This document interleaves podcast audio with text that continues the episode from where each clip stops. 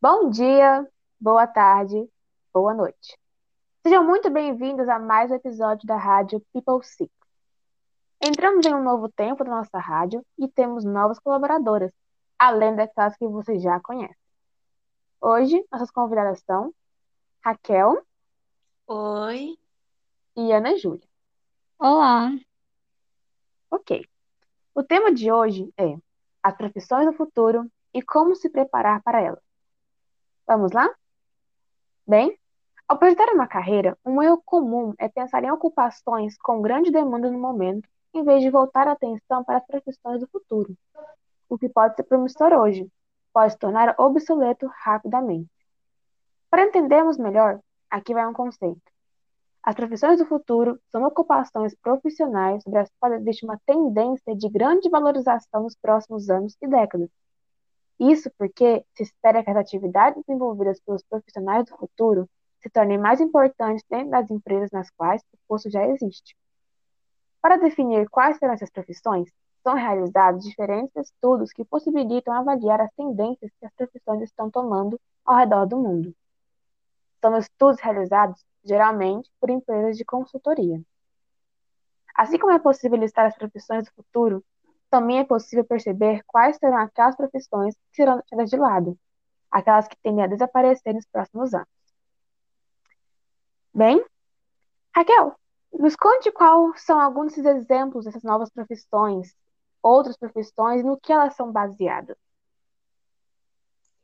Bom, não se pode ter certeza de quais são exatamente as profissões que entrarão em vigor nos próximos anos, mas pode-se ter hipóteses de algumas em certas funções nas áreas de atuação. Uma nota interessante a se fazer é que a Fundação do Instituto de Administração, a FIA, elaborou uma lista de possíveis profissões, utilizando nomes que possam explicar bem o que elas podem dizer. Temos técnico de- em TI hospitalar, terapeuta de saúde mental, policial virtual, programador de automação de marketing, engenheiro de energias renováveis, engenheiro de inteligência artificial, engenheiro de mobilidade, arquiteto especializado em projetar home office, atendente virtual de pacientes, bioinformacionista, cientista de dados e por aí vai. com essa lista a gente percebe que a tecnologia vai estar presente cada vez mais em nossos trabalhos, né? Isso mesmo.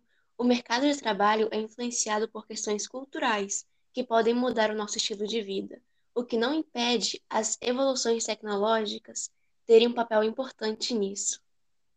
Realmente, um bom exemplo é o contexto da pandemia em que vivemos. Isso contribuiu para a flexibilização da jornada e do home office, ou seja, a utilização da tecnologia, que levou à maior procura de profissionais na área de TI qualificados. Exatamente. Podemos dizer que a preferência por profissionais na área da tecnologia está ganhando cada vez mais espaço, enquanto outras correm o risco de não serem mais tão necessárias assim no mercado. Pois é, depois de vermos tantas novas opções surgindo e tantas outras sumindo, Ana Júlia, nos conte um pouco como podemos nos preparar para essa nova fase que o mercado de trabalho vai enfrentar.